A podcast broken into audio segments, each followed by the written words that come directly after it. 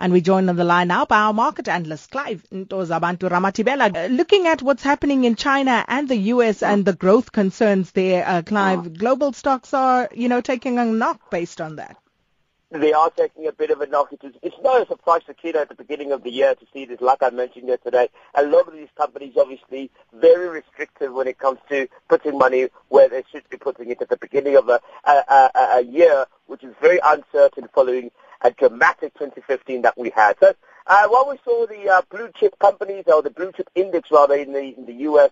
had almost halved its decline in the end, uh, by the end of yesterday's trading. And the Dow also still kept its worst start since 2008, starting at a very low, uh, down by 1.48%.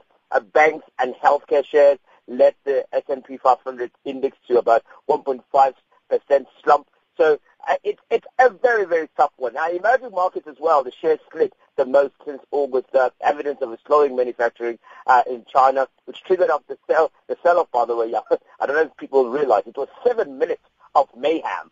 Seven minutes of mayhem where we lost close to about seven and a half billion dollars in that seven minutes as well. So it, it, it's very, very interesting times to be living in, and making the right choice in investments is becoming even more of a challenge because nobody actually understands how the markets are going to respond, specifically on, on the matters of the Japanese slowdown as well, which we are expecting that when the sales, tax goes up uh, in April, will also have a significant impact on what happens in these developed markets. Mm. And um, speaking of, if we look at developed economies, facing a $7 trillion debt refinancing tab in 2016, and this could affect growth in emerging markets, and, and, and we know how that's looking at the moment, Clive. It, is a dominoes effect, isn't it, Sakina? That's what this is.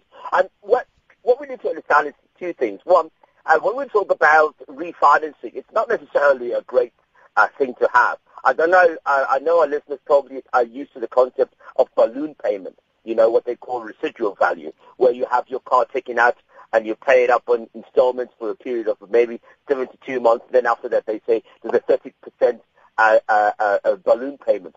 So at the end of the 72 months, instead of you saying, okay, now I'm done with my car, it's mine, then there's an extended, which is what we call refinancing. You can refinance that balloon value. And that's what's happening with a lot of these developed markets now. The amount of debt that the governments and the world's leading economies will need to refinance in 2016, including the likes of Japan, including the likes of China, including Russia as well, which is what's concerning. Germany, Japan, Italy also included in the mix as well. Uh, very concerning picture, Sakina. And I'm hoping that um, by, by, by them doing the refinancing, that it won't stop them from actually putting money in emerging markets. But we know the domino effect. The moment they realize that they're actually in debt, they will try and minimize their investments into emerging markets. Mm. And of course, uh, these emerging markets. Um, what's your what's your prediction for 2016 here, Clive? The, the, the currency uh, debacle continues, Sakina. Uh, our currencies are very, very volatile. The rand is volatile. You just mentioned earlier on today that if it wasn't for the volatility of the rand, maybe the oil, uh, the, the oil prices or the rather the petrol price would have gone even further down. Um, and that's actually a very good, uh, a very true reflection of what's taking place because of the volatility. But it's all emerging market currencies that are currently under pressure, and it's because of the rebound of the dollar.